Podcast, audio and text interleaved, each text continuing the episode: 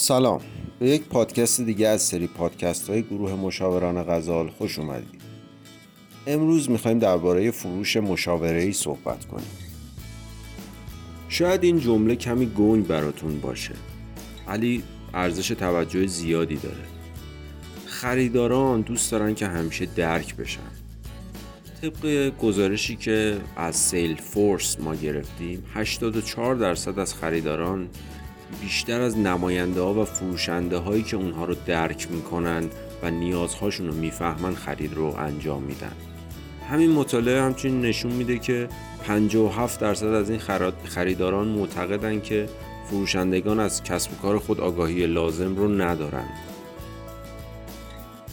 بنابراین با توجه به اینکه خریداران دوست دارن که نمایندگان فروش و فروشندگان مطابق با علایق و شرایط و نیازهای اونها باشند توسعه این نوع درک از مشتری زیاد ساده نیست.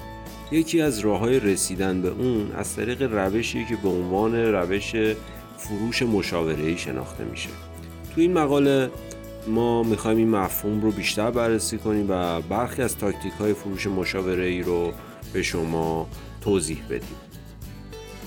در روش های سنتی فروش معمولا فروشندگان حول مزایای محصولات و خدمات خودشون میچرخند و تمرکزشون روی محصولاتشونه و زیاد نیازهای شخصی مشتریان رو تمرکزی روش ندارن.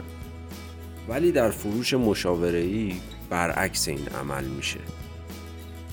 رویکرد فروش مشاوره‌ای بر ایجاد ارزش و اعتماد با مشتری و بررسی نیازهای اونها قبل از اینکه ما بخوایم یه راه حلی متمرکزی ارائه بدیم بهشون و محصولاتمون رو معرفی بکنیم داره.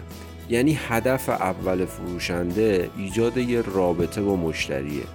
دومین هدفشون ارائه یه محصول مناسب به اونهاست. در این حالت مشتری احساس بهتری نسبت به ما و محصولمون پیدا می‌کنه. و احتمال اینکه رابطه بلند مدتتری با برند ما داشته باشه بیشتر میشه.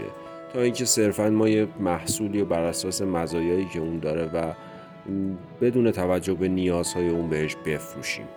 ما از یه سری نکات و تکنیک های فروش مشاوره می‌تونیم استفاده بکنیم تا بتونیم این رابطه خوب رو با مشتری ایجاد بکنیم.